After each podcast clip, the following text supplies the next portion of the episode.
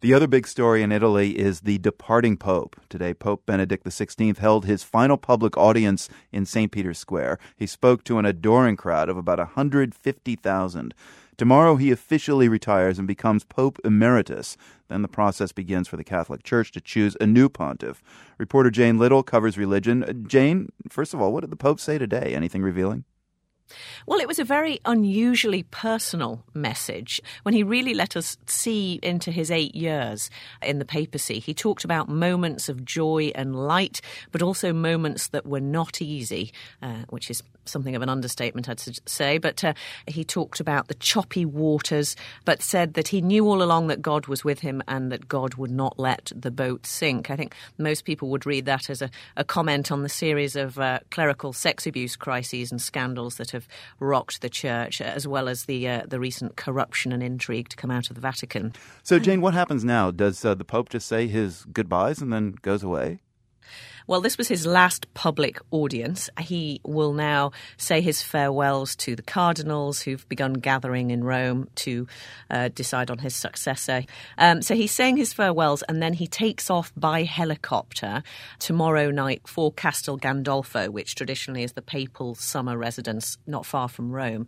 And then the Swiss Guard, you know, the Guard with their distinctive stripy uniforms mm. who've guarded the Pope for so long, they will formally be dismissed and uh, be replaced by the Vatican police, signalling to the world he's no longer uh, the Pope. There is now going to be a period, an interregnum, when we have no Pope. Uh, but of course, we're in very uncharted territories here, and that itself has been suggested by how long it took them to decide what this Pope would be called. It's taken over two weeks for them to announce that he wouldn't go back to being Cardinal Ratzinger.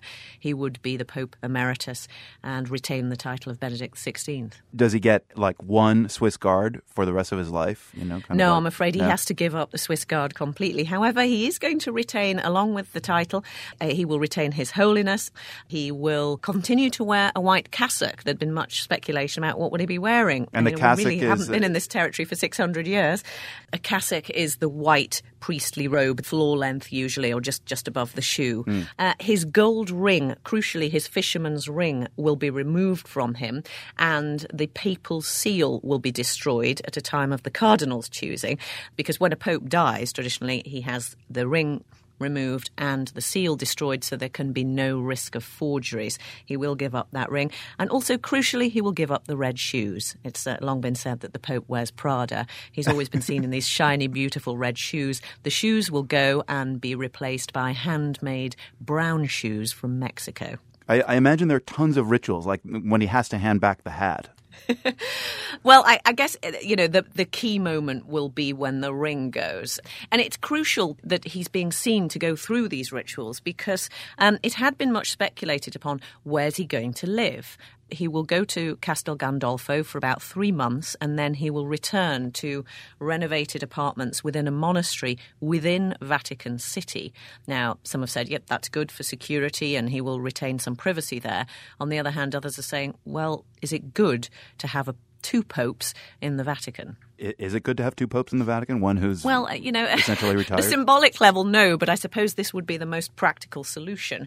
He's underlined the fact he's not giving up his ministry. This is a new stage of it where he'll pray for the church and meditate, and and also I suspect right. This is an intellectual, a philosopher, theologian mm. who who reads and writes. Um, another question will be whether he will publish, uh, because everybody will be parsing everything he says. For if there are any even slight contradictions with what his successor is saying. So maybe he'll write, maybe he'll publish posthumously. Right.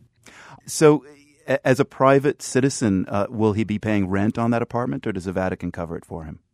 I think they have a fairly decent retirement package for priests, and uh, I, I think he'll be well taken care of. Reporter Jane Little, who covers religion, thank you very much for your time. Thank you, Marco.